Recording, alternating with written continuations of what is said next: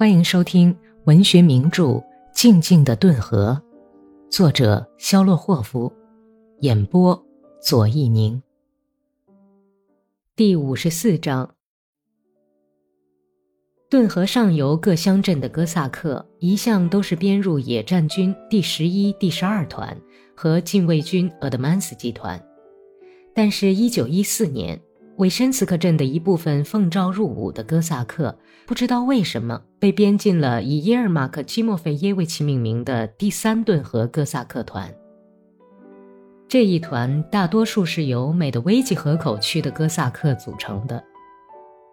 米吉卡科尔什诺夫和另外一些人都被分配到第三团里来了。这个团和骑兵第三师的一些部队一同驻扎在威尔诺。六月里，有些连队出城去放马吃野草。那是一个闷热阴沉的夏日，天空阴云密布，遮住了太阳。团队排成行军队形前进，军乐齐鸣，军官老爷们戴着夏季保护色制帽，穿着凉爽的夏装，成群结队地骑马出城来。他们的头顶上笼罩着一片蓝色的纸烟烟雾。大道两旁的农民和打扮得花枝招展的农妇正在割草，他们用手掌遮在眼睛上，观看哥萨克的马队。马都出了大汗，腿裆里直往下滴黄汗沫。从东南吹来的微风不但吹不干马身上的汗。反而使热腾腾的闷气更浓重了。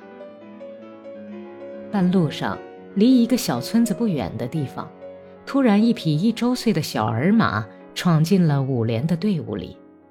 他从村子里飞跑出来，看见了密密麻麻的马群，长嘶一声就朝马队横插过来。还没有褪去幼毛的尾巴翘着，贝壳一样光滑的蹄子扬起尘土。落在踏过的青草上。小儿马往领头的那个排里跑去，呆头呆脑的把脸拱进司务长的马腿裆里。司务长的马屁股向上一跃，但是却没有舍得踢他，显然是可怜他了。滚开，混蛋！司务长摇了摇鞭子。小儿马那副天真可爱的样子，逗得哥萨克们非常高兴。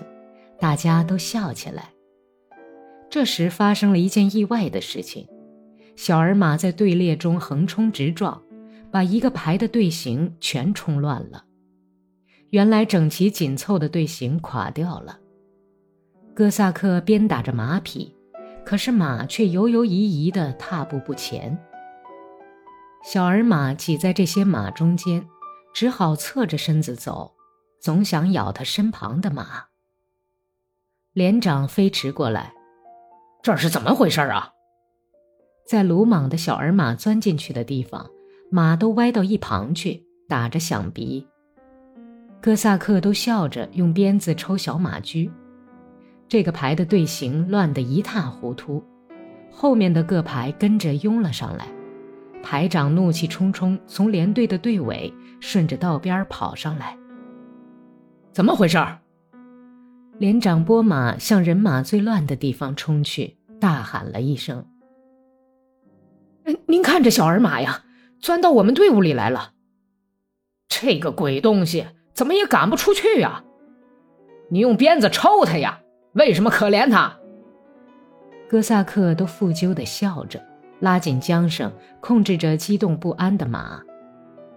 连长向路旁退去，他的马后腿一失足。陷进路旁的小沟里，他用刺马针刺了马一下，跃到小沟的对面去，跃到生满了胭脂菜和金黄色延寿菊的土地上。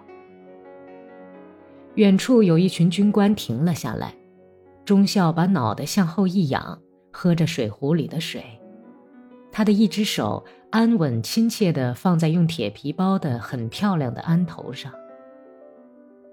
司务长冲开队伍，恶毒地咒骂着，把小儿马赶到道旁去。排的队列又紧接起来。一百五十双眼睛在看着司务长站在马凳上，跟在小儿马的后面奔驰。但是那匹小儿马忽而停下来，把半边身子靠在司务长的标准马身上，忽而又翘起尾巴跑开去。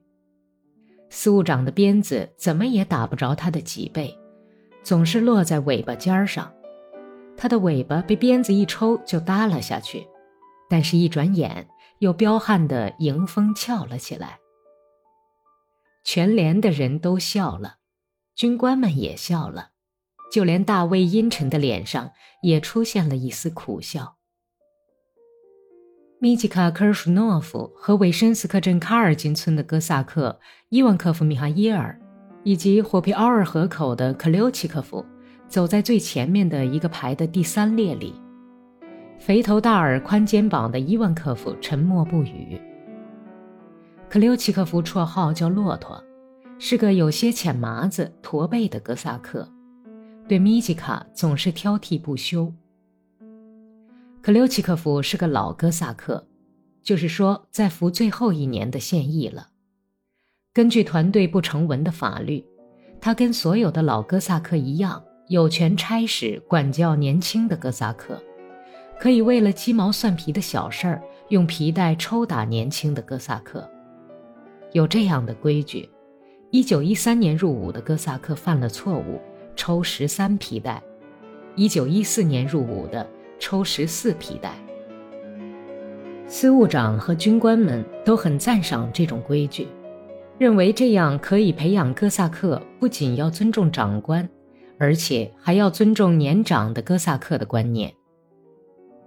不久前才获得上等兵肩章的克留奇科夫驼着背骑在马上，像鸟一样耸着两肩。他眯缝起眼睛，看着一大片灰色的云彩，模仿着连长波波夫大卫吐字不清的声调，问米吉卡道：“喂，告诉我，科尔舒诺夫，咱们的连长叫什么名字？”为了自己的倔强脾气和不驯服的性格。尝过不止一次皮带滋味的米吉卡，脸上故意装作一副恭敬的样子。波波夫大卫，老哥萨克阁下。什么？波波夫大卫，老哥萨克阁下。我问的不是这个，请你告诉我，咱们的哥萨克都怎么称呼他？伊万科夫担心的向米吉卡挤了挤眼，翻起豁嘴唇笑了。米吉卡回头看了看，看见了走在后面的波波夫大卫。喂，快点回答我！克留奇科夫眯缝着眼睛说：“都称呼他波波夫大卫，老哥萨克阁下。我要抽你十四皮带！给我说，混蛋！我不知道，老哥萨克阁下。等咱们到放马的地方再说。我要好好的抽你一顿。”问你就得回答，我真的不知道。小猪崽子，难道你会不知道大家叫他什么？米吉卡听见走在后面的大卫坐骑的轻轻的像贼似的脚步声，便不作声了。说不说？克留奇科夫凶狠的眯缝起眼睛，逼问道。后面的几排都小声的哈哈笑起来。可留奇科夫还不明白大家在笑什么，以为是在笑自己呢，就怒气冲冲地说道：“科尔舒诺夫，你给我小心点儿！等咱们到了放马的地方，我要抽你五十皮带。”米吉卡耸耸肩，决定回答他的问题：“黑尾巴老鹅，哼，就是这个。克留奇科夫，混账东西，你在这胡诌些什么？”后面有人叫唤他，老哥萨克阁下在马鞍子上哆嗦了一下，使劲儿挺直了身体。波波夫大卫使自己的马和克留奇科夫的马并排走齐，生气地骂道：“你在教给年轻的哥萨克什么呀？啊！我去年教训过谁了？这指甲把谁的脸划破了？啊！”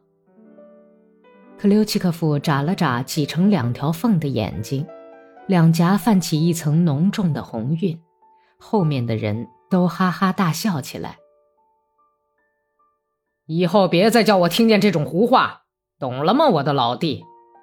是大人，我懂了。大卫勒马放慢了脚步，离开队伍，看着自己的连队走过去。第四连和第五连都大步走起来了。克留奇科夫一面整理着武装带，一面回头看了看已经落在后面的大卫。他把长矛放平，失魂落魄地摇了摇脑袋。这个黑尾巴老鹅来的真他妈是时候啊！他打哪儿蹦出来的？笑得满身是汗的伊万科夫说道：“哼，他早就在咱们后头了，全听见了。他好像是闻出味儿才跟上来的。你倒是给我使个眼色呀，笨蛋！我可管不着。好，你管不着是吧？脱光屁股抽你十四皮带！”几个连分散住进附近地主的庄园里去。白天给地主割三叶草和牧草，夜里在指定的地方放牧拴起腿的马，在火堆的烟雾里玩牌、讲故事和开玩笑。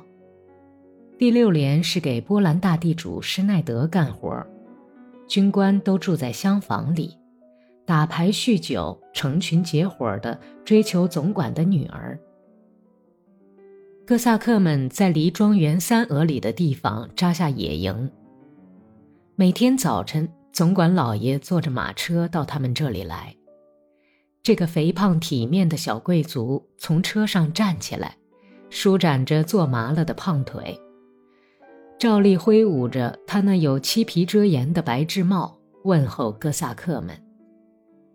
中午，行军厨房负责送饭，哥萨克们洗洗脸。便去领饭。